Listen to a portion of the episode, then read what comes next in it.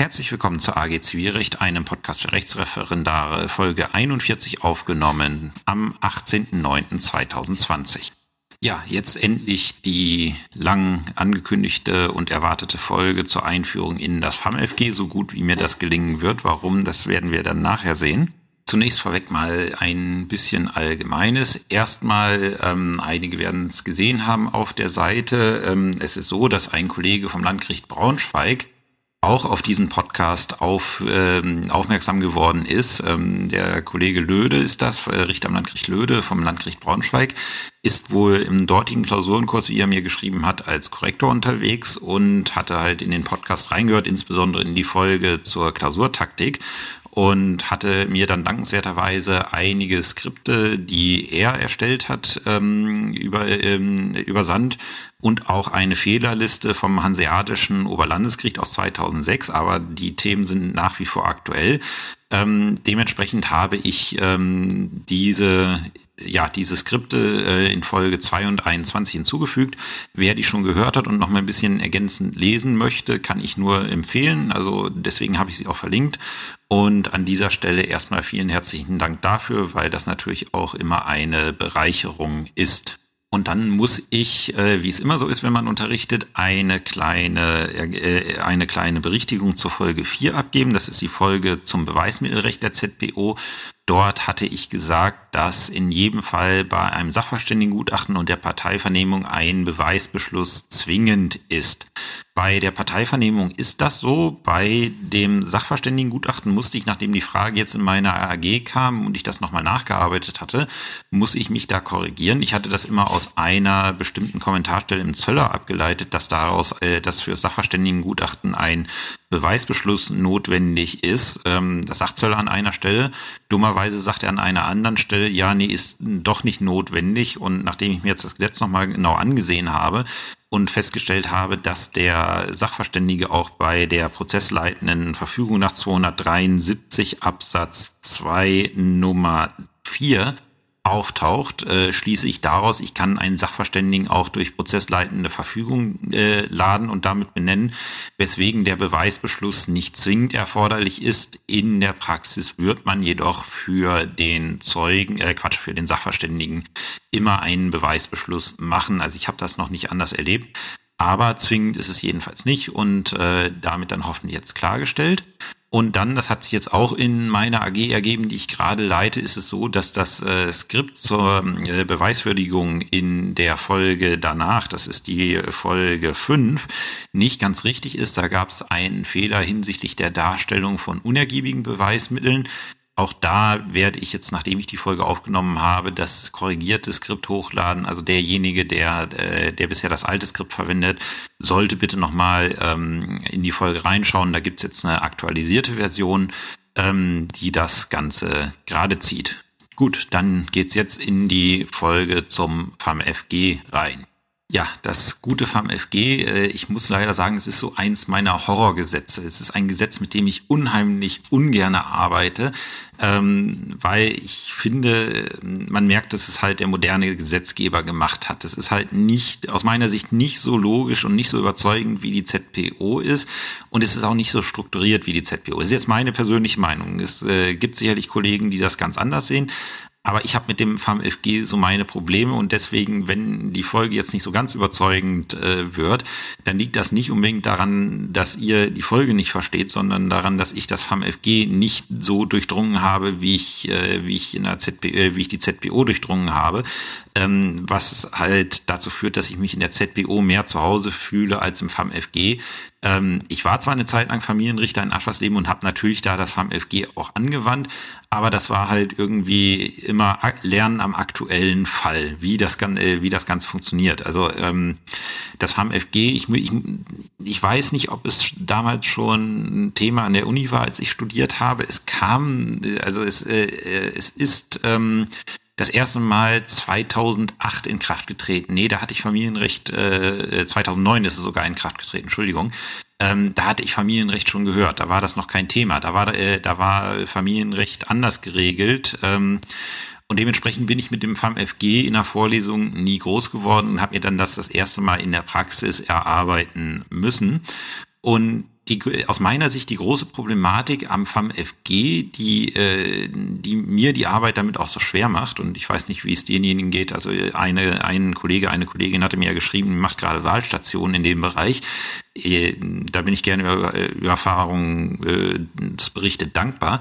Das Problem, was ich da, was ich sehe mit dem FAMFG, ist, dass es halt zwei komplett unterschiedliche Verfahrensarten miteinander vereint in einem Gesetz. Also es, es regelt zwei komplett unterschiedliche Verfahrensarten, nämlich die Antragsverfahren, also Verfahren, die ähnlich wie in der ZPO, wo dann auch teilweise die ZPO gilt, nur auf Antrag eingeleitet werden und dann regelt es aber auch die Verfahren, die von Amts wegen ange äh, angeordnet werden, die sogenannten Amtsverfahren. Beispiel die Verfahren wegen Kindeswohlgefährdung. Da braucht es keinen Antrag, sondern wenn das Gericht von einer Kindeswohlgefährdung ähm, erfährt, dann muss es natürlich auch hergehen und, äh, und da tätig werden. Und diese beiden sehr unterschiedlichen Regelungsinhalte bei diesem Verfahren äh, hat das FAMFG zusammengeführt, ähm, was halt dazu führt, dass es, äh, dass es halt unheimlich ähm, unheimlich schwer ist. Also ähm, ich kann es ja schon mal vorwegnehmen, ich werde das nachher nochmal sagen.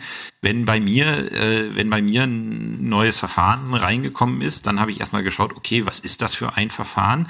Äh, ist es ein Amtsverfahren? Ist es ein Antragsverfahren? Welche Beteiligten habe ich? Welche Beteiligten muss ich persönlich anhören? Also welche Partei, äh, Beteiligten muss ich in das äh, Gericht äh, einladen und welche muss ich nur anhören. Also denen kann ich das auch schriftlich schicken und das ist sehr unterschiedlich und da muss man sich dann für jedes Verfahren im Klaren drüber werden, in welchen Vorschriften bin ich eigentlich. Äh, das erste, was man sich immer vor Augen führen sollte, ist die Struktur von so einem Gesetz, wenn man damit anfängt zu arbeiten. Ähm, wir haben in Buch 1 des VMSGs haben wir einen allgemeinen Teil, der so abschließend alles allgemeine regelt, was da ist.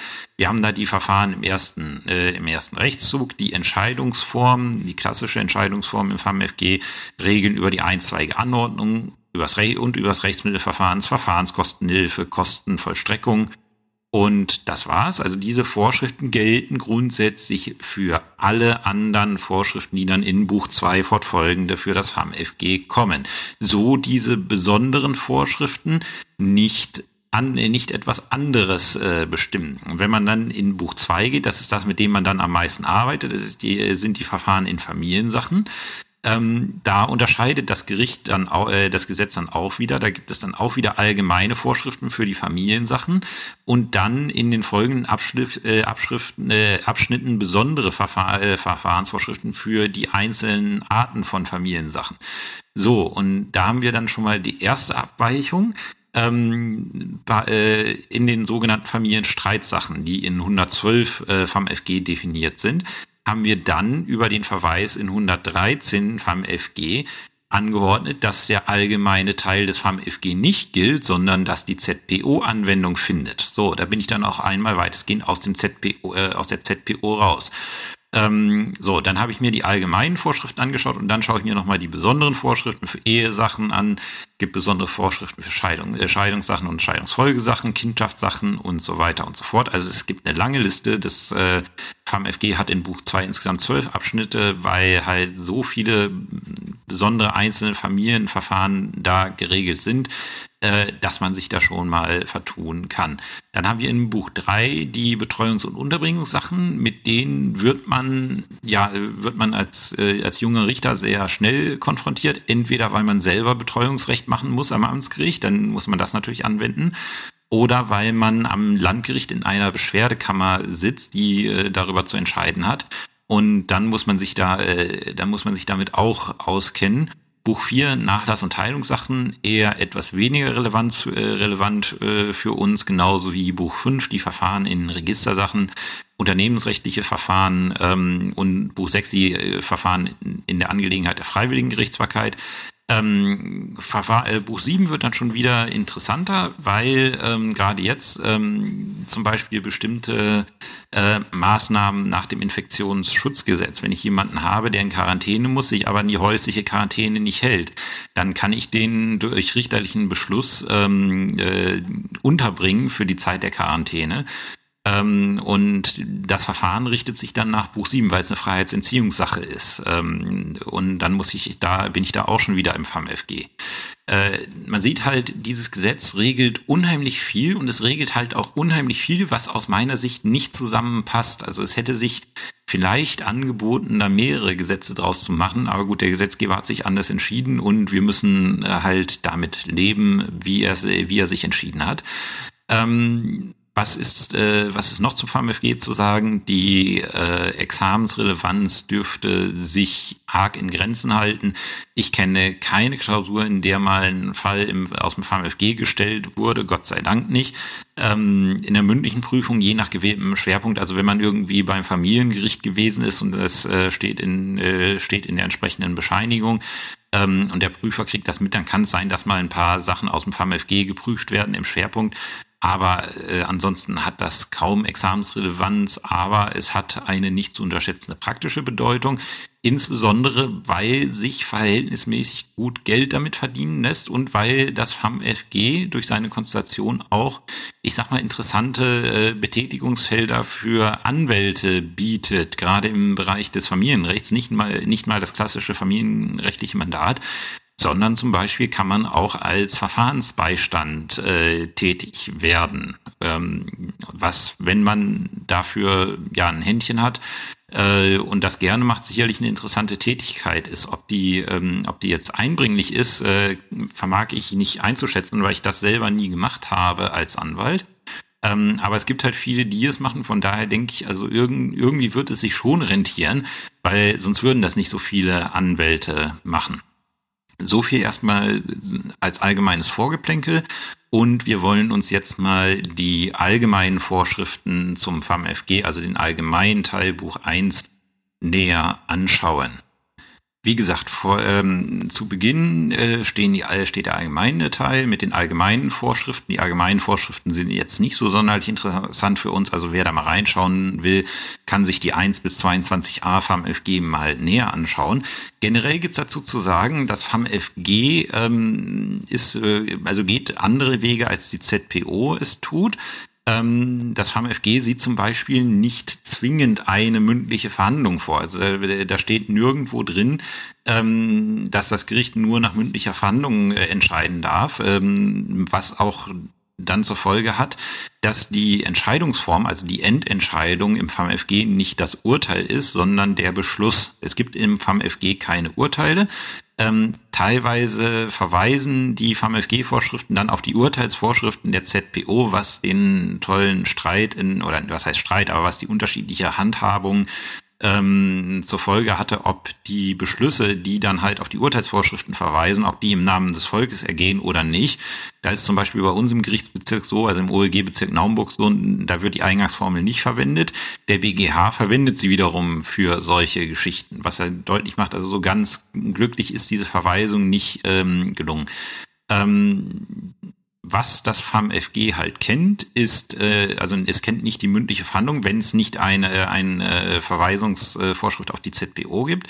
Ähm, aber was es halt kennt, ist die persönliche Anordnung äh, die persönliche Anhörung. Also äh, wenn drin steht, ich muss den und den persönlich anhören, dann muss ich einen Termin im Gericht machen, der muss dahin kommen, was dann im Endeffekt auch eine, Ver äh, eine Verhandlung ist. Aber diesen Begriff der mündlichen Verhandlung, den kennt das FAMFG so nicht.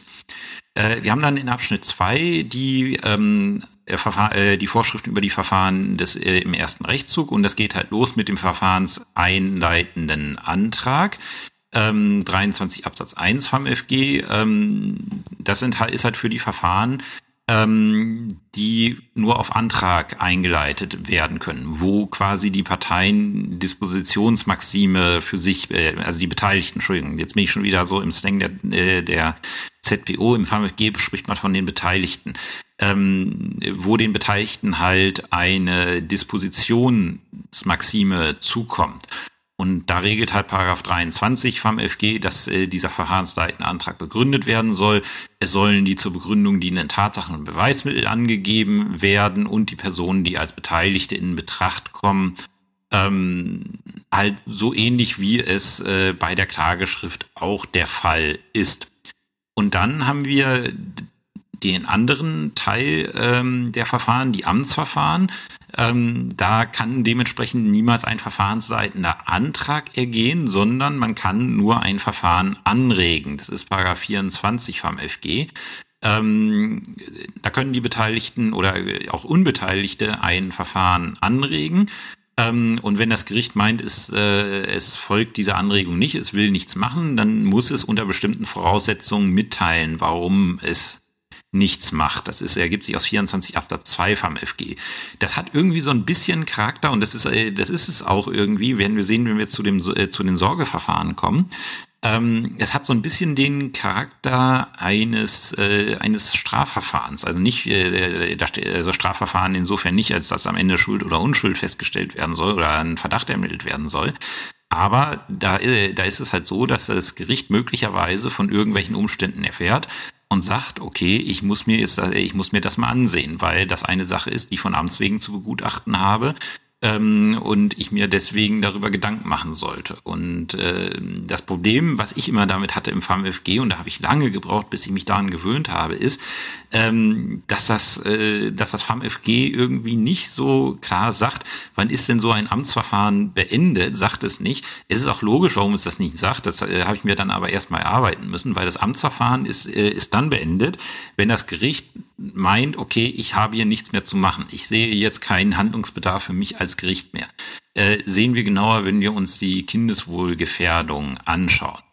Dementsprechend auch in Paragraph 26 FAMFG, soweit das FAMFG nichts anderes bestimmt, indem es zum Beispiel auf die ZPO verweist, hat das Gericht von Amts wegen die zur Feststellung der entscheidungserheblichen Tatsachen zu ermitteln. Das ist der Amtsermittlungsgrundsatz, der dort festgeschrieben ist. Ähm, Interessant sind die Vorschriften über die Beweiserhebung. Ähm, die Beweiserhebung ähm, muss nämlich nicht in einer bestimmten Form er erfolgen, grundsätzlich erstmal nicht. Äh, das FAMFG sagt nur, Paragraph 29 Absatz 1, das Gericht erhebt die erforderlichen Beweise in geeigneter Form. Es ist hierbei an das Vorbringen der Parteien nicht gebunden. Es ist klar, natürlich, wenn ich, ähm, wenn ich ein Amtsverfahren habe, dann können mich die Parteien nicht zwingen, auf bestimmte Beweismittel zu verzichten. Ähm, und das ist die Voraussetzung, Paragraph 29 Absatz 3 vom FG. Äh, ich muss das Ergebnis der Beweiserhebung aktenkundig machen, wenn ich so eine, in Anführungszeichen, formlose Beweisaufnahme habe. Das Gegenteil ist die förmliche Beweisaufnahme, die ich auch habe. Da, äh, da muss ich dann äh, wesentlich förmlicher arbeiten. Aber habe ich so eine formlose Beweisaufnahme nach Paragraph 29 vom FG, dann reicht es, wenn ich über die, also dann muss ich kein förmliches Protokoll, wenn ich zum Beispiel einen Zeugen vernehme, muss ich kein förmliches Protokoll über die Zeugenvernehmung führen, sondern es reicht, wenn ich einen Aktenvermerk über diese Zeugenvernehmung mache und das Wesen und den wesentlichen Inhalt dieser Zeugenaussage darstelle. Das andere ist dann die förmliche Beweisaufnahme, Paragraph 30 äh, vom FG. Das ist im Endeffekt das, was man aus der ZPO schon kennt. Ähm, ich kann natürlich immer eine förmliche Beweisaufnahme durchführen. Ähm, das sagt 30 Absatz 1 vom FG. Ähm, das steht im pflichtgemäßen Ermessen des Gerichts, ähm, ob es zu den entscheidungserheblichen Tatsachen eine förmliche Beweisaufnahme und die läuft dann nach den Grundsätzen der ZPO durchführt. 30 ähm, Absatz 2 vom MFG sagt, das ist auch ganz logisch, wenn das Gesetz es vorsieht, dass so eine förmliche Beweisaufnahme stattzufinden hat, wie zum Beispiel, wenn die, wenn das VMFG auf die ZPO-Vorschriften verweist, dann ist sie halt förmlich durchzuführen. Ähm, und dann habe ich in Paragraph 30 Absatz 3 vom FG äh, noch eine Sollvorschrift, wann ich das machen soll, nämlich dann, wenn das Gericht seine Entscheidung maßgeblich auf die Feststellung dieser Tatsachen stützen will und die Richtigkeit von einem Beteiligten ausdrücklich bestritten wird. Also wenn ich äh, jetzt, ich bin jetzt in einem Amtsverfahren, ähm, wegen Kindeswohlgefährdung und ähm, die, die Kindeseltern stellen die Kindeswohlgefährdung in Abrede, wenn ich dann Zeugen vernehme, woraus sich die Kindeswohl, aus denen sich die Kindeswohlgefährdung gegeben soll, dann werde ich nach 30 Absatz 3 vom FG das wohl förmlich machen müssen, weil ich da nicht einfach mal einen Aktenvermerk drüber schreiben kann, weil das ist die zentrale Frage. Ist das Kindeswohl gefährdet? Die wird von einem, einem oder mehreren Beteiligten in Abrede gestellt und es ist, äh, es ist halt die entscheidungserhebliche Frage. Und da würde ich dann ein förmliches Protokoll machen und die Zeugen auch entsprechend vernehmen. Die nächste interessante Vorschrift ist dann Paragraph 34, die persönliche Anhörung. Wie gesagt, persönliche Anhörung ist der Begriff, das Gericht muss sie persönlich anhören. Also man muss sich da im Gesetz, teilweise sagt das Gesetz, äh, sagt das VMFG in besonderen Vorschriften auch in der üblichen Umgebung, da muss ich zu den Leuten hinfahren ähm, also man trifft sich jedenfalls äh, und hat dann so eine ver verhandlungsähnliche Situation. Ähm, und das muss ich machen, wenn dies zur Gewährung des rechtlichen Gehörs des Beteiligten erforderlich ist, wenn ich das Gefühl habe, der kann sich nun mal nicht anders verständigen, als dass er sich persönlich mit mir unterhält, oder wenn es nach diesem, nach dem FAMFG oder einem anderen Gesetz vorgeschrieben ist. Das ist logisch, wenn das Gesetz sagt, ich muss es machen, ähm, dann äh, sollte ich es auch machen. 34 Absatz 2 sieht dann vor, ähm, was, äh, wann ich davon absehen kann, muss ich restriktiv auslegen, die Vorschrift, weil wenn die persönliche Anhörung vorgesehen ist im Gesetz, ist es ganz klar, dann kann ich nicht hergehen und sagen, ich lasse das einfach mal. Ähm, und äh, 34 Absatz 3 ist dann die Säumnisfolge. Das erinnert so ein bisschen an die VWGO. Ähm, wer dann halt zur persönlichen Anhörung unentschuldigt nicht kommt, äh, muss halt damit rechnen, dass dann halt ohne seine persönliche Anhörung entschieden wird. Das ist halt die Folge. Wenn, man muss ja nur die Gelegenheit dazu geben, persönlich angehört zu werden. Äh, zwingen muss man ihn dann nicht zu seinem Glück. Ähm, das ist halt, äh, das ist halt die persönliche Anhörung. Und ansonsten gibt es halt auch noch die, äh, gibt es halt auch noch die Anhörung. Das ist halt, äh, das ist halt, da reicht es dann schriftlich Gelegenheit zur Stellungnahme zu geben. Was man nicht vergessen darf, ist, ähm, selbst wenn die besonderen Verfahrensvorschriften äh, eine persönliche Anhörung nicht vorsehen, muss ich immer diese Vorschrift des Paragraphen 34 als allgemeine Regelung im Griff haben ob nicht aus Gründen des rechtlichen Gehörs es notwendig ist, den hier persönlich anzuhören, den Beteiligten oder die Beteiligte. Ähm, Paragraph 36 hat dann eine Regelung für den Vergleich, die man im FAMFG braucht, weil wir halt auch Amtsverfahren haben. Da steht dann halt drin, äh, dass die Parteien nur, äh, die Beteiligten, wie gesagt, ich, ich mache zu viel ZBO im Moment, ähm, die Beteiligten einen Vergleich schließen können, soweit sie über den Gegenstand des Verfahrens verfügen können. Weil es ist in Amtsverfahren so, über den Gegenstand eines Amtsverfahrens können die äh, Beteiligten im Regelfall nicht verfügen. Ähm, die Beteiligten, also beispielsweise die Eltern und, und das Jugendamt, die können, äh, die können nicht darüber verfügen, äh, was ich mache, wenn ich meine, dass eine Kindeswohlgefährdung vorliegt. Das muss ich dann als Gericht selber entscheiden. Woraufhin, wenn ich im Scheidungsverfahren bin, ähm, da ist es so, die Beteiligten können natürlich selber entscheiden, ob sie sich scheiden lassen wollen oder nicht. Äh, das ist denen freigestellt. Es gibt keinen Zwang, sich scheiden zu lassen. Und wenn die sich das anders überlegen ähm, oder bestimmte Sachen, bestimmte Scheidungsfolgesachen äh, regeln wollen, dann können die das machen. Und äh, da gilt dann auch, was wir aus der ZPO kennen, wenn diese Dispositionsmöglichkeit besteht, soll man auch auf eine vergleichsweise Anordnung hin, äh, hinwirken. Im Übrigen verweist 36 vom FG sehr, sehr, sehr viel auf die Vorschriften ähm, äh, zur ZPO, insbesondere auf 278 Absatz 6 äh, ZPO. Das ist halt die Möglichkeit, den Vergleich schriftlich durch übereinstimmende Erklärung oder auf Vorschlag des Gerichtes zu schließen. Was haben wir dann noch? Wie gesagt, 38 äh, vom FG ist äh, die Kernvorschrift über den Beschluss.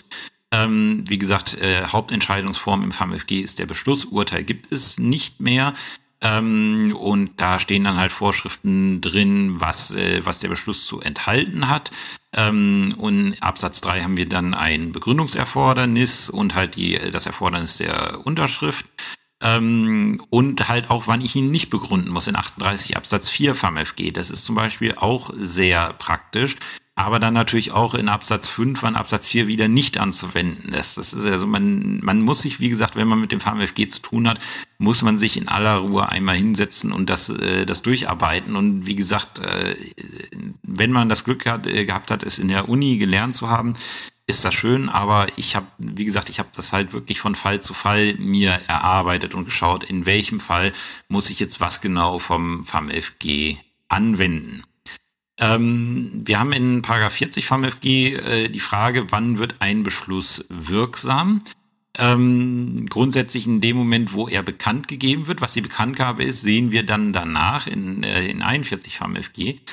Ähm, davon gibt es in den, ähm, in den äh, besonderen Vorschriften des FAMFG gibt es davon verschiedene Ausnahmen. Da steht dann zum Beispiel drin, ähm, Beschlüsse in den und den Verfahren werden erst mit, Wir äh, mit äh, Rechtskraft wirksam. Und wenn ich halt Beschlüsse habe, die erst mit Rechtskraft wirksam werden, muss ich mir darüber Gedanken machen, ob ich die sofortige Wirksamkeit der Entscheidung anordne. Das ist dann sowas wie die vorläufige Vollstreckbarkeit, ähm, analog zur ZBO. Wir wissen, Urteile sind grundsätzlich erst mit Rechtskraft äh, voll, vollstreckbar, es sei denn, sie werden für vorläufig vollstreckbar erklärt. Und so ist es mit Beschlüssen auch. Die werden äh, Paragraph 40 vom FG sagt grundsätzlich mit Bekanntgabe wirksam, da brauche ich dann keine äh, sofortige Wirksamkeit. Aber wenn halt angeordnet ist, dass es erst mit Rechtskraft wirksam wird, muss ich mir über äh, die Anordnung der sofortigen Wirksamkeit Gedanken machen. Paragraph 40 Absatz 2 sagt zum Beispiel direkt im Allgemeinteil, wenn es um die Genehmigung eines Rechtsgeschäfts geht, wird die erst äh, mit Rechtskraft äh, wirksam. Paragraph 41 ist dann eine ganz interessante Vorschrift, weil wir haben ja im, äh, wir haben ja in der ZPO haben wir ja als Bekanntgabeform für das Urteil haben wir die Verkündung. Also ein Urteil muss verkündet werden, ähm, damit es in der Welt ist und dann kann es den Parteien zugestellt werden. Da macht das das FAMFG in den allgemeinen Vorschriften anders. Es sagt nämlich nur, dass der Beschluss den Beteiligten bekannt zu geben ist. Ähm, und wie ich das machen kann, ist, ich kann entweder den Anwesenden vorlesen, ähm, dann ist er Ihnen bekannt gegeben worden oder ich kann ihn zustellen. Das bedeutet, wenn ich einen äh, Beschluss habe, den ich bekannt geben möchte, dann reicht es äh, grundsätzlich, dass ich sage, äh, dass ich ihn der Geschäftsstelle übergebe mit der Bitte um Zustellung und dann erfolgt die Bekanntgabe dieses Beschlusses halt durch Zustellung. Also da muss ich nicht vorher noch in meinen Sitzungssaal rennen und diesen Beschluss verkünden. Nein, da macht es das FAMFG etwas einfacher. Klammer auf, sind wir in Verfahren, wo äh, die auf die ZBO verweisen, habe ich halt auch wieder die Verkündungsvorschrift, Klammer zu. Ähm, wir haben dann bestimmte Vor äh, Vorschriften über die einstweilige Anordnung. Die einstweilige Anordnung braucht man sehr, sehr häufig in, ähm, in Unterbringungssachen, weil wenn ich jemanden nach PsychKG beispielsweise unterbringe, weil er geistig krank ist und, äh, und derzeit entweder eine Gefahr für sich selber oder andere darstellt, äh, dann kann ich nicht abwarten, äh, kann ich kein Hauptsacheverfahren führen, sondern da muss ich dann gleich entscheiden, dass der in die Klinik muss. Und äh, das, äh, da ist das ein sehr häufiges Feld. Äh, dementsprechend kann das Gericht nach 49 Absatz 1 vom FG durch einzweige Anordnung vorläufige Maßnahmen treffen. Ähm, soweit, äh, ich kürze es jetzt ab, ein dringendes Bedürfnis für ein sofortiges Tätigwerden besteht. Äh, beispielsweise auch im Bereich der Kindeswohlgefährdung ist äh, die einzweige Anordnung sehr, sehr, äh, ja, sehr, sehr wichtig ähm, weil da zum Beispiel drin steht, ähm, wenn man sich jetzt im ersten Termin, also wenn man sich im Anhörungstermin jetzt keine Lösung herbeiführt, soll man auch sofort den Erlass einer einstweiligen Anordnung erwägen und mit den Beteiligten erörtern. Ähm, wie läuft so ein Verfahren bei einstweiligen Anordnungen? Das ist in Paragraph 51 äh, FAMFG äh, geregelt. Das sagt, ich kann so eine einzweige Anordnung nur auf Antrag erlassen. Wenn ein Hauptsacheverfahren nur auf Antrag eingeleitet werden kann, ist logisch. Ähm, und es richtet sich grundsätzlich nach den Vorschriften über das entsprechende Hauptsacheverfahren, soweit sich nicht aus den Besonderheiten des einstweiligen Rechtsschutzes etwas anderes ergibt. Man kann ohne mündliche Verhandlung, dementsprechend auch ohne Anhörung entscheiden. Ähm, und äh, für die Kosten gelten die allgemeinen Vorschriften. Interessant sind dann äh, Paragraph 52 ist dann noch insofern interessant. Da ist die Frage, was mache ich jetzt, wenn die einzweige Anordnung in der Welt ist? Wann kann ich ein Hauptsacheverfahren einleiten? Ähm, oder wie kann ich dazu zwingen, dass ein Hauptsacheverfahren eingeleitet wird, muss man dann halt schauen, wenn man davon betroffen ist. Äh, interessant sind, äh, sind die Rechtsmittel, Paragraph 57 vom FG. Grundsätzlich sind nämlich Entscheidungen in den einzweigen Anordnungen nicht anfechtbar. Satz 2 enthält dann die Ausnahmen, nämlich wenn das Gericht des ersten Rechtszug aufgrund mündlicher Erörterung und dann wesentlich elterliche Sorge für ein Kind, Herausgabe des Kindes, äh, Antrag auf Verbleiben eines Kindes bei Pflege- oder Bezugspersonen, Gewaltschutzgesetz ähm, oder äh, Zuweisung der Ehewohnung entschieden hat. Ähm, also wenn da mündlich erörtert wurde, dann kann man tatsächlich äh, eine Beschwerde einlegen. Beschwerde ist das Standardrechtsmittel im FAMFG. Ähm, wenn es keine mündliche Anhörung gegeben hat, dann gibt es als in Anführungszeichen Rechtsmittel den Antrag auf äh, mündliche Erörterung. Der zwingt halt das Gericht dann nochmal darüber mündlich zu erörtern. Ähm, und zu guter Letzt die Frage, was habe ich für Rechtsmittel im FAMFG, für Rechtsmittelmöglichkeiten, geregelt in 58. Das Standardrechtsmittel im FAMFG ist die Beschwerde und die ist statthaft gegen die im ersten Rechtszug ergangenen Endentscheidungen der Amts- und Landgerichte. Ich weiß jetzt aus dem Kopf nicht, welche erstinstanzlichen Entscheidungen nach dem FAMFG von den Landgerichten ergehen. Mir ist bisher noch keine einge, äh, keine eingefallen. Ähm, und äh, dann haben wir in 63 noch die Beschwerdefrist. Ähm, soweit keine andere Frist äh, benannt ist, muss die Beschwerde innerhalb eines Monats äh, eingelegt werden. Ähm, und zwei Wochen haben wir bei besonderen äh, Verfahrensvorschriften, wie zum Beispiel bei der einstweiligen Anordnung oder bei der Entscheidung über Anträge auf Genehmigung eines, äh, eines Rechtsbehelfs. Und die Frist beginnt halt, wie man sich denken kann, mit der schriftlichen Bekanntgabe des Beschlusses. So viel in aller Kürze oder Länge, je nachdem, wie man es sehen möchte, zum allgemeinen Teil des FAMFG. Äh, wir schauen uns jetzt noch einmal, und das ist auch das Einzige, was ich dann im FAMFG hier noch besprechen möchte, weil alle anderen Sachen sind wirklich, äh, wirklich nicht relevant für Referendare. Also wenn ihr tatsächlich mal in eurer Zeit als Referendar eine Unterbringungssache oder eine Betreuungssache auf dem Tisch habt, okay, dann müsst ihr euch da selber einlesen. Ich will mich jetzt, äh, will mich jetzt an der Stelle nochmal äh, den Verfahren im Familienrecht widmen. So, wahrscheinlich die Vorschriften, die am häufigsten relevant sind, wenn man sich mit dem FAMFG beschäftigt, sind die Vorschriften des Buch, Buches 2 Verfahren in Familiensachen. Ähm, weil das ist das nun mal das breiteste Feld. Ähm, und das beginnt wieder mit einem allgemeinen Teil, der sagt, was sind denn überhaupt Familiensachen? Und da schaut man dann in Paragraph 111 FAMFG und findet eine Auflistung von elf Sachen, äh, Familiensachen sind Ehesachen, Kindschaftssachen, Abstammungssachen, Adoptionssachen, Ehe, Wohnungs- und Haushaltssachen, Gewaltschutzsachen, Versorgungsausgleichssachen, Unterhaltssachen, Güterechtssachen, sonstige Familiensachen und Lebenspartnerschaftssachen. So. Sagt einem jetzt nicht viel mehr. Äh, da muss man dann mal schauen, was, äh, wenn man jetzt sieht, okay, Ehesachen. Äh, Familiensachen sind Ehesachen. Da sagt mir jetzt immer noch nicht, was sind denn bitte Ehesachen? Dann muss ich nochmal ins Inhaltsverzeichnis reinschauen des FAMFG und dann sehe ich äh, nach dem Abschnitt 1 in Abschnitt 2, okay, Verfahren in Ehesachen und dann 121 Ehesachen. Und in Paragraph 121 ist dann definiert, was sind denn Ehesachen? Da steht dann drin, Ehesachen sind Verfahren erstens auf Scheidung der Ehe, Klammer auf Scheidungssachen, zweitens auf Aufhebung der Ehe und drittens auf, äh, auf Feststellung des Bestehens oder Nichtbestehens einer Ehe zwischen den Beteiligten.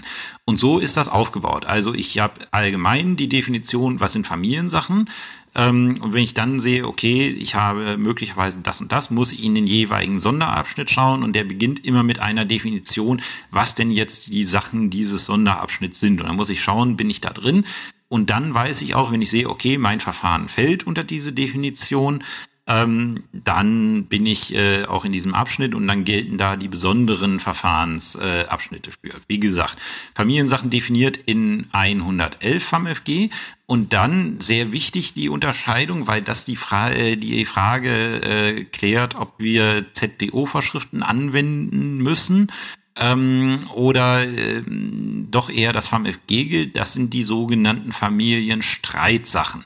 Ähm, Familienstreitsachen ist definiert in 112 FAMFG und das sagt, ähm, Familienstreitsachen sind Unterhaltssachen, ähm, Güterechtssachen und äh, also ich lasse die Lebenspartnerschaftssachen immer mal weg, weil das die korrespondierenden Vorschriften zu den Sachen aus der äh, aus der Ehe sind. Ähm, das ist halt noch aus äh, mittlerweile ist es ja aufgrund der Gesetzesänderung ähm, wahrscheinlich so, dass die Lebenspartnerschaften jetzt irgendwann auslaufen werden, aber es gibt sie halt noch und deswegen gibt es da immer noch diesen korrespondierenden ähm, Verweis auf die Lebenspartnerschaftssachen. Und ähm, was auch ganz interessant ist, sind die sogenannten sonstigen Familiensachen. Und das ist eine Vorschrift, die muss man äh, gerade als Anwalt im Blick haben, weil unter 266 die sonstigen Familiensachen, 266 Absatz 1 Nummer 2 und Nummer 3 vom FG, das sind Vorschriften, wo man oftmals, ähm, wo man oftmals drüber nach, äh, nicht drüber nachdenkt, ähm, dass die Sachen eigentlich vor das Familiengericht gehören und die Sachen dann in der ordentlichen Gerichtsbarkeit äh, anhängig macht. Äh, und das sind insbesondere die aus der Ehe herrührenden Ansprüche. Gut, die hat man meistens noch auf dem Schirm. Aber Nummer drei, Ansprüche zwischen miteinander verheirateten oder ehemals miteinander verheirateten Personen. Ähm, die halt äh, irgendwie die Ehe berühren. Da hatte der Gesetzgeber halt, als das VMFG äh, geschaffen hat, ähm, sehr viel, was äh, in der Ehe passiert ist, den Familiengerichten zugewiesen. Das sind, also da fallen Sachen drunter, die aussehen wie eine ganz normale zivilrechtliche Streitigkeit, aber aufgrund dieses Eheverhältnisses den Familiengerichten zugewiesen worden sind. Beispielsweise, ähm, äh, man ist verheiratet, ähm, vergibt sich ein Darlehen, also irgendwer in der Ehe leiht dem anderen Ehepartner Geld äh, dann lässt man sich scheiden und irgendwann möchte derjenige, der, äh, der das Geld verliehen hat, möchte es gerne wieder haben, klagt auf Rückzahlung des Darlehens. Das ist materiell ein ganz normaler Darlehensrückzahlungsanspruch. Aber weil es ein Anspruch zwischen miteinander verheirateten oder ehemals miteinander verheirateten Personen ist, gilt nach 266 Absatz 1 äh, Nummer 3 vom FG die Zuständigkeit der Familiengerichte. Und dann bin ich natürlich äh, wieder im Bereich der ZPO. Aber ich muss dann halt so einen Anspruch, der dann möglicherweise auch über 5000 Euro liegt, beim Amtsgericht Familiengericht geltend machen. Als Anwalt hatte ich mal eine Sache, da wollte ähm, die geschiedene Ehefrau vom Ehemann, dass er ähm, dass er der Übertragung eines Schadensfreiheitsrabattes äh, einer Kfz-Versicherung zustände. Das war eigentlich eine ganz normale Zivilsache, aber die gehörte vors Familiengericht. Und da bin ich mit der Vorschrift äh, das erste Mal konfrontiert worden. Und mit der Vorschrift kann man dann auch konfrontiert werden, wenn man, äh, wenn man jetzt anfängt und Zivilrichter ist und nicht gleich Familienrecht macht. Und so eine Geschichte landet zum Beispiel bei einem beim Landgericht, dann kann man sich zurücklehnen und sagen, nee, sorry, Freunde, das geht bitte vor die Familiengerichte. Da habe ich jetzt nichts weiter äh, mit zu tun. Ähm, wie gesagt, die Unterscheidung zwischen Familiensachen und Familienstreitsachen ist sehr wichtig, weil halt nach Paragraph 113 FAMFG für Ehesachen, also auch für die Scheidung und Familienstreitsachen, der allgemeine Teil des FAMFG, den ich vorhin lang und breit erörtert habe, nicht anzuwenden ist, sondern es gelten dann die allgemeinen Vorschriften der Zivilprozessordnung und die Vorschriften der Zivilprozessordnung über das Verfahren vor dem Landgericht, was bedeutet, dass wir auch dann beim Anwalt, äh, beim Amtsgericht, wo es eigentlich vollkommen unüblich ist, Anwaltszwang zu haben, für diese Verfahren gilt dann unterschiedlich gestaffelt, muss man sehen. Bei Ehesachen gibt's da Sonderregelungen zu.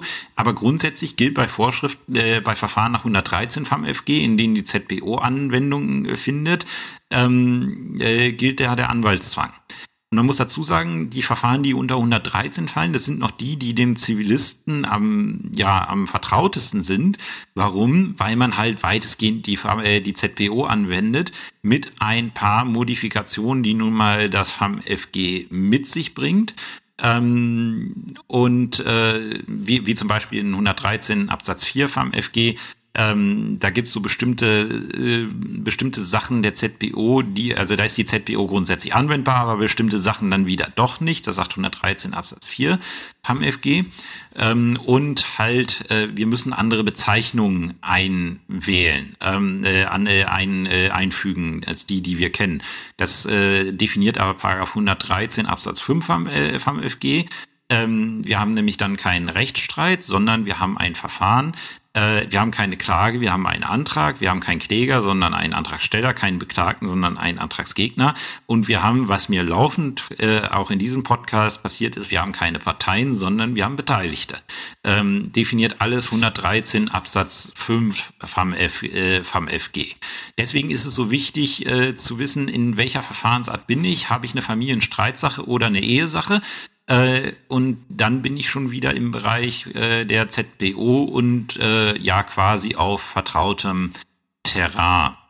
116 FAMFG ist das, was ich, ähm, äh, was ich gesagt habe mit, äh, ähm, wie heißt es, mit äh, der Wirksamkeit. Da sagen jetzt nämlich, äh, sagt jetzt nämlich 116 Absatz 1 VMFG, also gut, dass wir in Familiensachen durch Beschluss entscheiden, sagt 116 Absatz 1 VMFG, das war aber schon klar. Aber 116 Absatz 2 VMFG, Endentscheidungen in Ehesachen werden mit Rechtskraft wirksam. Ähm, bedeutet, die Scheidung wird erst mit Rechtskraft wirksam. Ist ja, macht ja auch irgendwie Sinn ähm, und in St äh, Familienstreitsachen, also zum Beispiel Unterhaltssachen oder auch sonstige Familiensachen, die zivilrechtlichen Familiensachen, wenn ich sie jetzt mal so nenne, werden die Endentscheidungen auch erst mit Rechtskraft wirksam. Und da soll das Gericht dann nach Satz 2 äh, prüfen, ob es nicht die sofortige Wirksamkeit anordnet. Was dann bedeutet, mit Erlass des Beschlusses werden die dann wirksam. Das ist halt die, äh, die Unterscheidung in der Systematik, die dort gegeben ist. Ähm, dann ist es so, dass wir in 117 für die Rechtsmittel in Ehe- und Familienstreitsachen bestimmte ähm, bestimmte Begründungserfordernisse an das Rechtsmittel haben, die halt, oh Wunder, oh Staun, an die Berufungsvorschriften der ZBO ange, ja, angegliedert sind. Ähm, weil halt ganz logisch, äh, wenn wir schon das erstinstanzliche Verfahren weitestgehend nach ZBO machen, dann sollten wir es auch möglichst beim, äh, beim zweitinstanzlichen Verfahren so machen. Ähm, und dann gehen wir jetzt schon in die besonderen äh, Vorschriften rein, nämlich in die 121 fortfolgende, in die Ehesachen. Ähm, und äh, da ist in 121, hat, hatte ich vorhin schon gesagt, definiert, was Ehesachen sind. 122 haben wir dann die örtliche Zuständigkeit. Ähm, und halt 124 die Festlegung, ähm, dass ein solches Verfahren halt nur auf Antrag äh, anhängig wird und äh, die Vorschriften der ZBO über die Klageschrift entsprechend gelten. Das heißt, ein Antrag in einer Ehesache muss halt so aussehen wie eine Antragsschrift. Ähm, und dann, weil wir haben ja, hatte ich ja gesagt, wir haben grundsätzlich den Amtsermittlungsgrundsatz im FAMFG äh, haben wir davon, weil das äh, Verfahren, äh, weil die Verfahrensvorschriften halt auf die ZBO verweisen, haben wir halt eine Einschränkung in 127 äh, FAMFG, ähm, die halt, äh, die halt das wieder so ein bisschen zurückfahren, was das FAMFG im allgemeinen Teil eigentlich anordnet.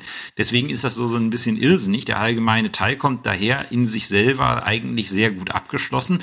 Äh, und dann kommt der am praxisrelevanteste Teil des FAMFG, der dann sagt, ja, aber alles, was im allgemeinen Teil steht, das fahren wir jetzt wieder zurück, wir regeln das ganz anders. Dann hätte man vielleicht mal überlegen sollen, ob man es nicht gleich richtig äh, so regelt, wie man es eigentlich haben möchte.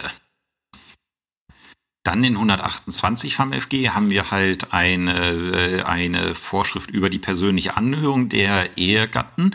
Ähm, ist ganz logisch. Äh, wenn ich äh, mich scheiden lassen möchte, muss ich ja darlegen, dass meine Ehe zerrüttet ist. Und wer kann mir das besser sagen als die Ehegatten? Da steht jetzt nicht direkt drin, ich habe sie persönlich angehört, sondern das Gesetz formuliert es so, das Gericht soll das persönliche Erscheinen der Ehegatten anordnen und sie anhören. Aber es sagt im Endeffekt das Gleiche. Ähm, dann ähm, gibt es Sondervorschriften zu den Scheidungssachen und den Folgesachen. Äh, da muss man zunächst mal schauen, was bedeutet das denn Scheidungssachen und Folgesachen. Es ist so, ähm, die Scheidungssache ist die reine Scheidung der Ehe. Jetzt sind wir alle Juristen ähm, und äh, die äh, und wissen, an einer Scheidung hängt oftmals äh, auch deutlich äh, mehr daran. Ähm, das ist der sogenannte Scheidungsverbund. Ähm, was ist so, äh, was ist so ein, ähm, was ist so ein Scheidungsverbund? Also man möchte sich scheiden lassen. Dann legt die Geschäftsstelle erstmal eine Akte an ähm, mit einem S-Aktenzeichen. Das bedeutet Scheidung.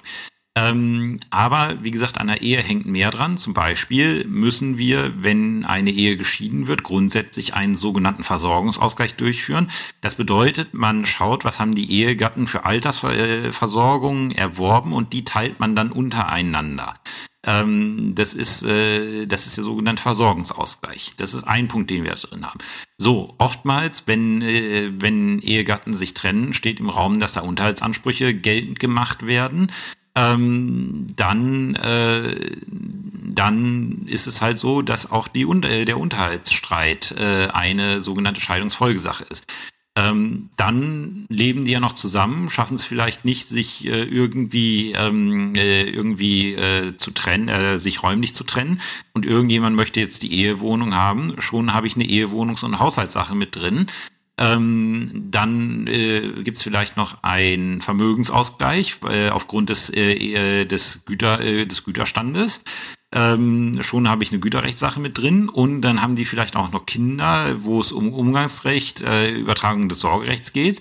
Schon habe ich das mit drin. Also aus so einer einzelnen Scheidungssache können viele andere Sachen hervorgehen. Das sind die sogenannten Verbundsachen oder Scheidungsfolgesachen besser gesagt, das, äh, das, was ich gesagt habe, sind die Scheidungsfolgesachen, also Sachen, die sich halt, die sich halt aus der Notwend äh, aufgrund der Scheidung als notwendiger Weiterregelungsgehalt ergibt. Ähm, und die zusammen bilden den sogenannten Verbund. Da sagt 137 Absatz 1 vom FG, Überscheidung und Folgesachen ist zusammen zu verhandeln und entscheiden. Verbund. Bedeutet, ich kann nicht hergehen ähm, und zuerst einen Versorgungsausgleich machen und dann irgendwann mal die Scheidung machen. Nein, grundsätzlich ähm, grundsätzlich ist es so, dass ich das alles zusammen entscheiden muss. Ich kann die Scheidung erst dann treffen, wenn über alles andere entschieden worden, also wenn alles zur Entscheidung frei, äh, reif ist. Also wenn ich den Versorgungsausgleich machen kann, wenn sie Unterhalt haben wollen und ich das entscheiden kann und ich über das Sorgerecht entscheiden kann. Das kann oftmals zu Problemen führen, ähm, weil natürlich, wenn ich mehrere Sachen habe, kann es länger dauern, bis die Sache bis jede Sache entscheidungsreif ist. Ähm, und dann muss ich immer prüfen, ob ich nicht nach 140 FAMFG äh, bestimmte Folgensachen vom Verbund abtrenne. Ähm, aber da muss ich darauf aufpassen, dass ich das auch tatsächlich darf und das ist geregelt in 140 Absatz 2 FAMFG. Ähm, weil äh, da, da hat der Gesetzgeber dann eine, ähm, an, eine Abwägung getroffen, wann jetzt halt die ein, äh, die einheitliche Entscheidung im Verbund äh, zurückstehen soll ähm, und die Scheidung jetzt Vorrang haben soll. Weil es ist so, solange der Verbund nicht entscheidungsreif ist, kann ich nicht, äh, kann ich nicht geschieden werden. Und das kann manchmal dazu führen, dass die Leute länger verheiratet bleiben müssen als nötig. Und da hat der Gesetzgeber dann gesagt, gut, wenn es bestimmte Voraussetzungen die in 140 Absatz 2 VMFG genannt sind, erfüllt sind, dann darf man äh, bestimmte Scheidungsfolgesachen abtrennen und kann über die Scheidung zuerst entscheiden. Und was passiert natürlich, wenn der Scheidungsantrag zurückgenommen wird, dann werden die meisten Folgesachen hinfällig, weil die halt an der äh, an der Scheidung quasi hängen, gilt allerdings nicht für, ähm, für elterliche Sorge und äh, Gefährdung des Kindeswohls, weil da kann ja möglicherweise irgendwie was passieren, wo das Gericht doch drauf, äh, äh drauf gucken muss. Wie sollte so ein Scheidungsantrag aussehen? Das sagt uns Paragraph 113 vom FG. Der hat nämlich bestimmte äh, Voraussetzungen, was die Beteiligten mitteilen müssen. Und wenn sie das nicht machen, ist der Antrag grundsätzlich unzulässig. Ähm, was dazu führt, also ich muss tatsächlich sagen, zwei Drittel der, äh, der Scheidungsanträge, die ich bekommen habe, waren einfach unzulässig, weil bestimmte, äh, bestimmte Voraussetzungen nicht erfüllt waren. Gut, die werden dann schlüssig gemacht äh, auf entsprechenden Hinweis, also werden zulässig gemacht auf entsprechenden Hinweis, aber es ist dann halt sehr nervig. Ähm, nämlich die Antragsschrift muss enthalten die Namen und Geburtsdaten der gemeinschaftlich minderjährigen Kinder sowie die Mitteilung ihres gewöhnlichen Aufenthalts. Ähm, das hat damit zu tun, erstens, äh, der gewöhnliche Aufenthalt der Kinder regelt bestimmte Zuständigkeiten. Ähm, und die Namen und Geburtsdaten muss ich mitteilen, weil ich muss, äh, also ich, ich mache im Regelfall, wenn ich eine Scheidungssache auf den Tisch bekomme, mache ich eine Meldung ans Jugendamt. Hier ist eine neue Scheidungssache eingegangen habt da mal ein Auge drauf, äh, wie das, äh, so habt grundsätzlich, habt ihr irgendwie da erfahren, dass da irgendwie was ist, ähm, dass, dass, dass halt das äh, Familiengericht, äh, dass halt das Jugendamt mir als Familiengericht berichten kann, wenn irgendwelche Probleme da sind mit den Kindern, dass sie gegebenenfalls eine Sorgesache einleiten kann oder ähnliches. Ähm, und ansonsten, wenn, äh, wenn eine Verbundsache Sorgerecht mit angeleiert wird, äh, da muss das Jugendamt sowieso mit beteiligen an der ganzen Geschichte. Und um das halt sinnvoll machen zu können, muss ich natürlich die Namen und die Geburtsdaten der Kinder mitteilen. Ähm, und Nummer zwei, das ist das, wo es am meisten hapert, die Erklärung, ob die Ehegatten eine Regelung über die elterliche Sorge, den Umgang, die Unterhaltspflicht äh, gegenüber den Kindern oder die aus der Ehe begründete Unterhaltspflicht, Rechtsverhältnis an der Ehewohnung und so weiter. Also eine ganze Latte, was ich mitteilen muss. Und äh, viele, äh, also viele Anwälte, warum auch immer, ich weiß es nicht, teilen diese Sachen einfach nicht mit. Da kriege ich dann den 0815 halbe Seite Scheidungsantrag, aber äh, dann gerade noch den Namen der Kinder, aber Erklärung zu Nummer zwei halt nicht. Ähm, und dann muss ich immer meine Standardverfügung zücken, wo dann drin steht, der Scheidungsantrag dürfte unzulässig sein, weil zu den und den Punkten keine Erklärung abgegeben ist. So, und dann, äh, dann kommt da so eine ewig lange Liste, wo, äh, wozu sich alle noch zu erklären haben. Und dann kommt halt regelmäßig dann der nächste Schriftsatz, ja, äh, hinsichtlich der genannten Sachen ist eine Regelung erfolgt oder eben nicht. Ähm, wenn die halt nicht kommen würde, würde es dazu führen, die An der Antrag wäre unzulässig und müsste abgewiesen werden. Ähm, Im Zusammenhang mit der Scheidung noch eine interessante Vorschrift. Wir erinnern uns, bei Scheidungssachen ist die ZPO anwendbar, äh, Verfahren vor den Landgerichten, dementsprechend grundsätzlich Anwaltszwang. Aber eine Erleichterung des Anwaltszwangs 134 Absatz 1 vom FG ähm, die Zustimmung zur Scheidung und zur Rücknahme des Scheidungsantrags kann entweder zur Geschäftsstelle des Gerichts oder in der mündlichen Verhandlung erklärt werden. Das bedeutet, um dem Scheidungsantrag zuzustimmen, brauche ich keinen Anwalt. Das heißt, bei einer sogenannten unstreitigen Scheidung, wo beide sagen, ja, sie wollen geschieden werden, äh, braucht nur eine der beiden äh, Beteiligten einen Anwalt und der andere kann dann sagen, ja, ich stimme dem zu. Ähm, aber er kann halt, äh, diese, dieser Beteiligte kann dann halt nicht auf Rechtsmittel verzichten. Das heißt, die Scheidung wird dann tatsächlich erst äh, mit Rechtskraft des Beschlusses wirksam. Wie sieht so, äh, wie sieht so ein Scheidungsverfahren in der Praxis aus? Also man kriegt äh, eine Hauptakte, das ist die S-Akte, da steht hinter dem Aktenzeichen ein S für Scheidung. Äh, und hinten in der Aktentasche liegen die Folgesachen, die angeleiert wurden. Das ist standardmäßig immer der Versorgungsausgleich, der standardmäßig, wenn er nicht durch notarielle Vereinbarung ausgeschlossen wurde, ist er standardmäßig immer, standardmäßig immer mit durchzuführen. Ähm, dann oftmals, wenn Umgang drin ist, liegt vielleicht noch ein Sonderheft Umgang drin, ähm, Unterhalt und so weiter. Die sind halt alle hinten drin und ich bearbeite die dann quasi aus einer Akte, habe aber für jede Folgesache ein eigenes Heft. Also Ausführungen zum Unterhalt kommen dann beispielsweise in das Sonderheft Unterhalt. Ähm, Ausführungen zum Sorgerecht, also Bericht Verfahrensbeistand Jugendamt würde, würde dann ins Sorgeheft kommen ähm, und so weiter. Und ich entscheide dann durch einen, ein, äh, einen einheitlichen Beschluss, der da verschiedene Unterpunkte hat. Also er hat einen Tenor, der alles regelt und dann kommen Gründe und dann zuerst Ehescheidung. Dann kommt die Begründung des, Ehe, äh, des Ehescheidungsausspruchs. Dann nächste Überschrift Versorgungsausgleich. Dann begründe ich, warum ich den Versorgungsausgleich so durchführe, wie ich ihn durchführe. Dann nächste Unterschrift Sorgerecht. Da sage ich, warum ich das Sorgerecht verteilt habe, wie ich es verteilt habe. Umgangsrecht, Ehewohnung, kann man unendlich weiterspinnen ähm, das ist dann halt so eine Entscheidung ähm, im Wege des Versorgungsausgleichs. Die allermeisten Scheidungen laufen darauf hinaus, dass man einen Verbundbeschluss aus Scheidung und Versorgungsausgleich hat.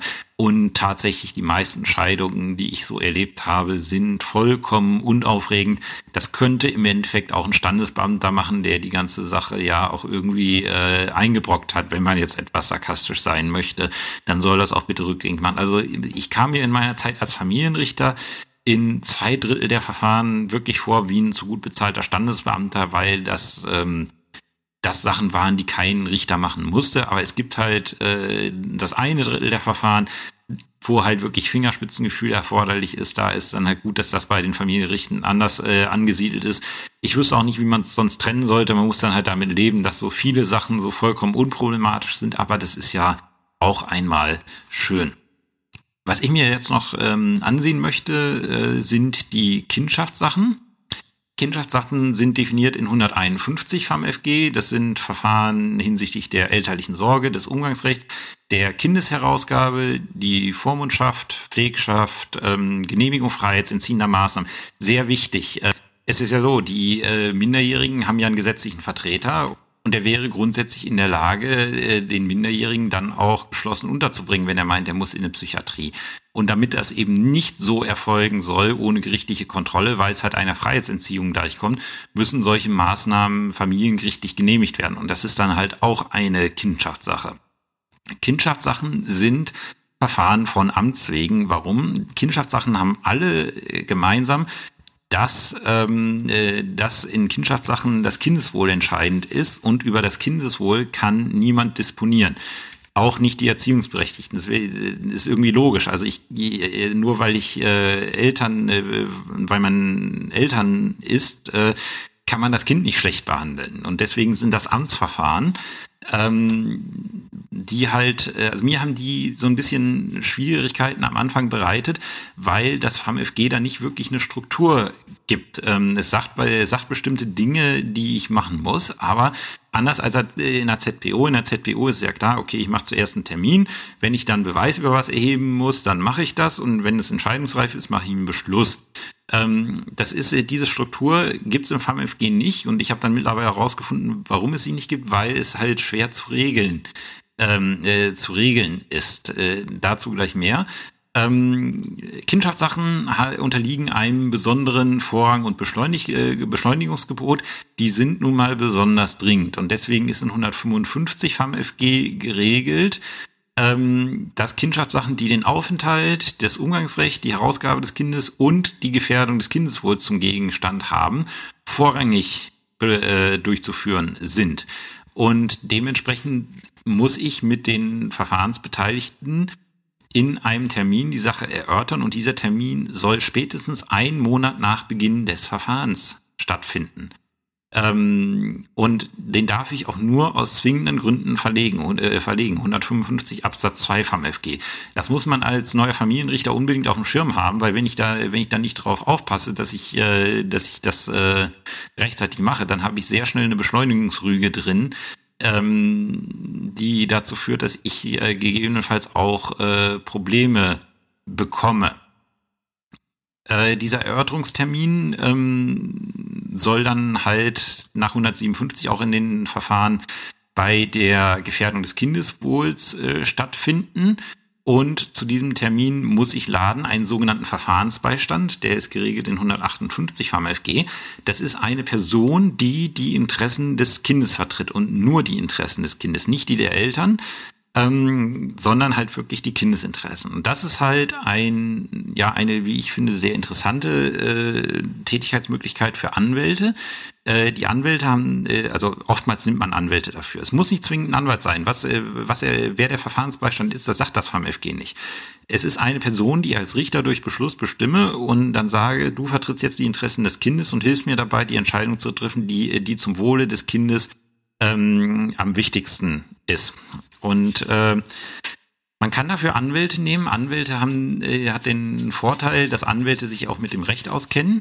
Ich äh, habe gute Erfahrungen damit gemacht, da zum Beispiel auch Sozialarbeiter zu nehmen, weil die halt die sozial, ich sage immer, das Recht kann ich selber noch irgendwie. Ähm, aber die halt die soziale Komponente, weil es ist oft mal, ist natürlich, wenn es irgendwie ums Kindeswohl geht, sind da soziale Komponenten zu beachten. Und der Verfahrensbeistand, wenn er dann benannt ist, ähm, geht dann los, äh, unterhält sich mit dem Kind, mit den Eltern, teilweise auch mit der Schule und mit allen, die, mit denen ich mich, äh, also die ich für halt äh, erforderlich halte. Also hier, also grundsätzlich mit den Eltern und den Bezugspersonen und dem Kind. Aber wenn ich sage, ich möchte zum Beispiel, dass in dem und dem Punkt noch irgendwie was nachermittelt wird oder auch Befragungen stattfinden, dann macht der Verfahrensbeistand auch das. Und dafür wird er halt aus der Landeskasse bezahlt.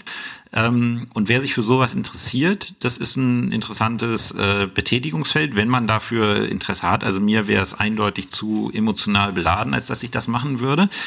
Ähm, es gibt da auch bestimmte Kurse, ähm, das nennt sich dann am Ende zertifizierter Verfahrensbeistand. Da wird, äh, also es, der ist nicht besetzt, der Begriff, man braucht da keine spezielle Ausbildung für, aber es gibt halt für, es gibt halt bestimmte Fortbildungsmöglichkeiten dafür und dann kann man sich am Ende zertifizierter Verfahrensbeistand nennen. Äh, und diejenigen, die diese Zertifizierung haben, also da habe ich gute Erfahrungen mit äh, gemacht.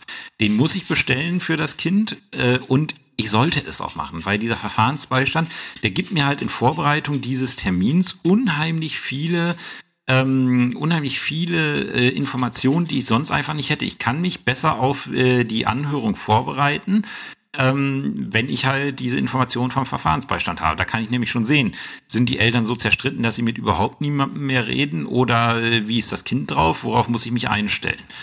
Ähm, natürlich, wenn es ums Kindeswohl geht, habe ich auch grundsätzlich das Kind persönlich anzuhören. In jedem Fall, wenn es das 14. Lebensjahr vollendet hat.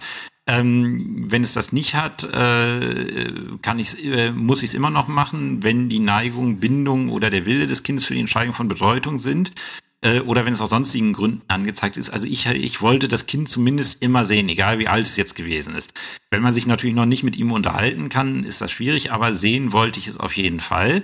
160 vom FG. Ähm, ich soll auch die Eltern persönlich anhören. Ähm, und wenn es ein Verfahren wegen Kindeswohlgefährdung ist, ähm, dann muss ich das machen. 160, 160 Absatz 1 Satz 2. Ähm, und das darf ich auch nicht vergessen, den nächsten Beteiligten, den ich da drin habe, ist das Jugendamt 162 vom FG. Das Gericht hat in Verfahren, die die Person des Kindes betreffen, das Jugendamt anzuhören. Ähm, das bedeutet, ich lade zu so einem Anhörungstermin auch unbedingt das, äh, das Jugendamt dazu. Und jetzt halt, wie diese Verfahren zustande kommen. Oftmals ist es so, dass halt irgendwie, also so ein, äh, so ein Verfahren wegen Kindessorge kommt auch oftmals so dadurch zustande, dass die Eltern sagen, ja, also einer möchte jetzt diese, das, das Sorgerecht alleine haben. Das ist so relativ häufig. Aber da bin ich nicht dran gebunden. Wenn ich irgendwie Erkenntnisse bekomme, dass ich, äh, dass ich eine Kindeswohlgefährdung habe, dann kann ich als Gericht und dann muss ich als Gericht selber tätig werden. Das ist quasi, ich bin quasi, ich nenne es jetzt einfach mal die Staatsanwaltschaft der Kindeswohlgefährdung. Ähm, wenn ich Kenntnis davon erlangt habe, dass ein Kind gefährdet ist, was äh, für das ich zuständig bin als Familiengericht, dann muss ich tätig werden. Ähm, Deswegen gibt es im ähm, GVG die Sollvorschrift, an die hält sich zwar niemand, aber die macht einen gewissen Sinn. Ähm, grundsätzlich soll der Jugendrichter an einem Gericht gleichzeitig der Familienrichter sein. Warum? Wenn ich einen Jugendlichen habe, der laufend Straftaten begeht, könnte ich ja mal auf die Idee kommen, hm, haut das mit der Erziehung noch so hin? Und wenn er mir halt laufend irgendwie aufläuft, dann kann ich mal sagen, okay, ich leite jetzt von Amts wegen ein Verfahren wegen, äh, wegen Kindeswohlgefährdung ein. Ähm, oder wie es äh, bei mir im Amtsgericht Aschersleben, als ich noch da war, ist es dann zum Beispiel so gemacht worden, ähm, da bin ich, äh, da war ich äh, Richter für Bußgeldsachen und habe auch die Bußgeldverstreckung gemacht. Ähm, und in der Bußgeldverstreckung kommt regelmäßig der, ähm, äh, kommen regelmäßig Schulschwänzer rein. Und wenn halt so krasse Verstöße gegen die Schulpflicht aktenkundig werden, dann habe ich da aus diesem Dezernat, aus diesem Bußgelddezernat, mir als Familienrichter, der ich gleichzeitig war, auch Sachen hingelegt, wo ich gesagt habe, okay, da schauen wir mal nach, ob nicht eine Kindeswohlgefährdung besteht. Und mein Problem, was ich am Anfang hatte, ist, dass das Gesetz halt so überhaupt nicht sagt, wie das Ganze dann funktioniert, wenn man, ähm, äh, wenn man ähm, äh, also wie, wie das funktioniert, wann ich mir so eine Sache hinlege und vor allem, wann so eine Sache abge, abgeschlossen ist. Es kann ja zum Beispiel, es kann ja zum Beispiel sein, dass ich sage, okay, ich habe ja Anhaltspunkte für eine Kindeswohlgefährdung, weil der Junge nicht zur Schule geht. Ähm, und ich stelle dann fest, ja gut, ähm, das hat irgendwelche Gründe, die jetzt nicht äh, in der Person der Erziehungsberechtigten liegen. Die tun schon alles, was sie können, aber sie kommen irgendwie nicht, nicht daran. Ähm, dann komme ich vielleicht dazu, okay, von den Eltern geht keine Kindeswohlgefährdung aus ähm, so dass ich da auch nichts machen kann. Und dann die Frage, wann ist denn so ein Verfahren wegen Kindeswohlgefährdung abgeschlossen?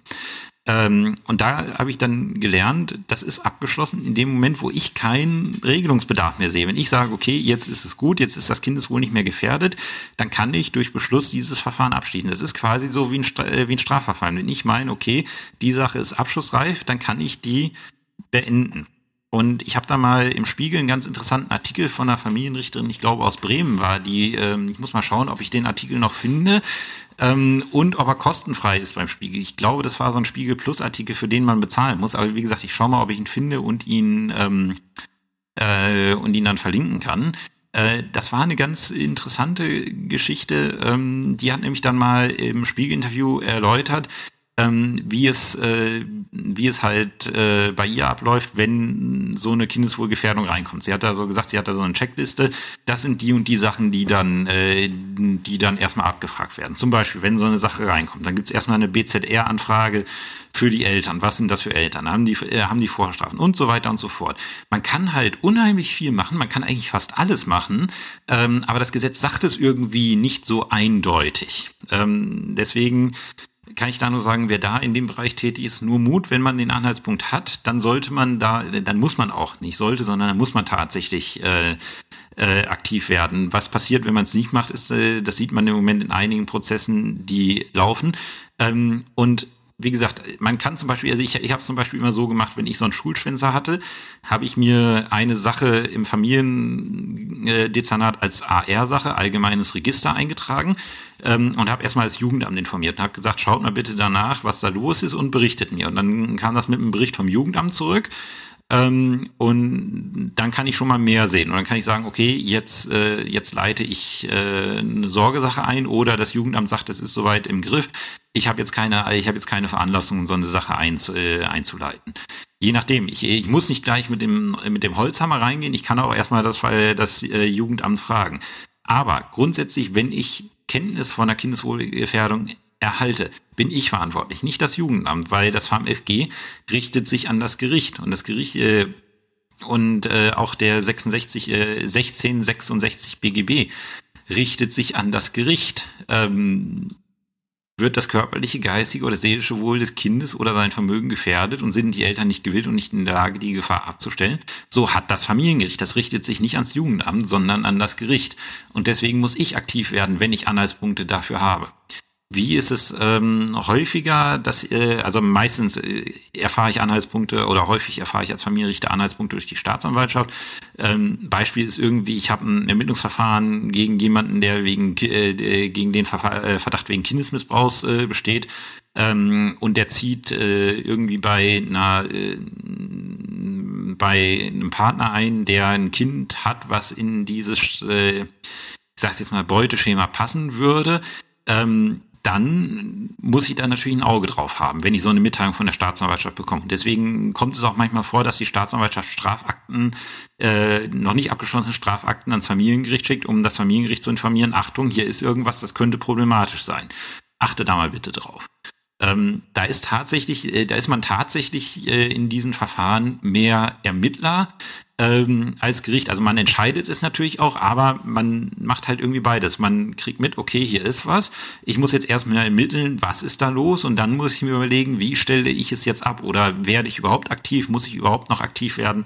Ähm, und die Frage, äh, die Verfahren sind halt so ja, äh, also wenn man sie denn mal hat, glücklicherweise, also ich habe ich hab sie sehr selten gehabt, diese Verfahren nach 1666 BGB, aber wenn man sie dann mal hat, äh, dann kommt halt alles drin vor und dann muss man halt in jedem Fall genau hinschauen, was ist hier zu veranlassen und deswegen ist es halt, denke ich, auch nicht näher geregelt, wie das abzulaufen hat, weil man könnte es wahrscheinlich gar nicht abstrakt regeln.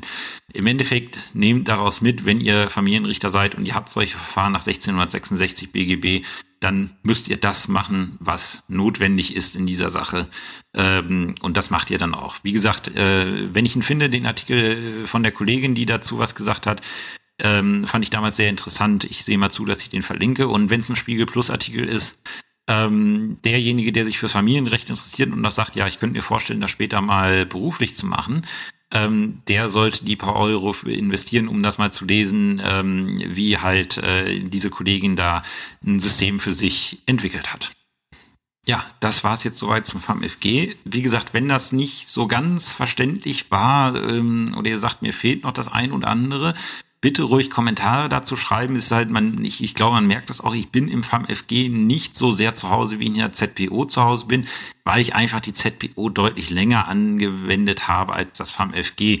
Äh, das FAMFG läuft bei mir nur auf ein paar Monate meiner Berufslaufbahn hinaus. Die FAMFG, äh, Quatsch, das, äh, die ZPO wende ich schon ein paar Jahre an. Also deswegen nicht wundern, wenn es da ein bisschen durcheinander gegangen ist, äh, ruhig nachfragen über die Kommentare oder sagen, den, den Punkt hätte ich gerne nochmal gesondert erörtert. Ähm, dann kann ich die Folge bei Bedarf immer gerne ergänzen. Ja, das war's dann auch für diese Woche. Was steht als äh, was steht als nächste Folge an? Ob die nächste Woche kommt, weiß ich noch nicht. Aber als nächste Folge steht an, dass äh, ich ja mittlerweile viele Zuschriften bekommen habe ähm, wo Themenvorschläge gebracht wurden, auch gute Themenvorschläge, die aber daran gescheitert sind, ähm, dass dieser Themenvorschlag alleine eine ganze Folge nicht füllen würde, weil es einfach ein zu überschaubares Gebiet ist. Ähm, und da habe ich jetzt gedacht, gut, ähm, da ich halt so viel dankenswerterweise so viele Vorschläge bekomme, mache ich einfach mal immer mal Folgen, die man so nennt, Verschiedenes, ähm, wo ich dann halt so mal auf diese ganzen Vorschläge eingehe, die nicht für eine ganze Folge reichen, aber die auch interessant sind und über die man mal gesprochen haben sollte. Deswegen, wer unbedingt noch was beisteuern möchte zu einer Folge, kann das gerne tun. Ähm, ich weiß nämlich noch nicht, ob ich es nächste Woche schaffe, weil ich jetzt Montag und Dienstag zum Elan-Ref Lenkungsausschuss in Stuttgart bin. Ähm, und sein kann, dass halt die Fortbildung, mich, äh, Quatsch, Fortbildung ist nicht die Tagung, mich so ein bisschen aus meinem Rhythmus rausbringt und ich es halt am Wochenende nicht schaffe, die Folge aufzunehmen. Aber in jedem Fall, wer halt ähm, noch Vorschläge hat, an die bekannte E-Mail-Adresse konat.ag-zivilrecht.de können die gesandt werden oder halt auch als Kommentare gerne auf der Internetseite. Ähm, dann würde ich schauen, was nehme ich noch in diese, ja, in diese Folge Verschiedenes mit rein, ähm, was euch dann weiterhilft. Bis dahin habt eine schöne Woche und bis zum nächsten Mal. Tschüss.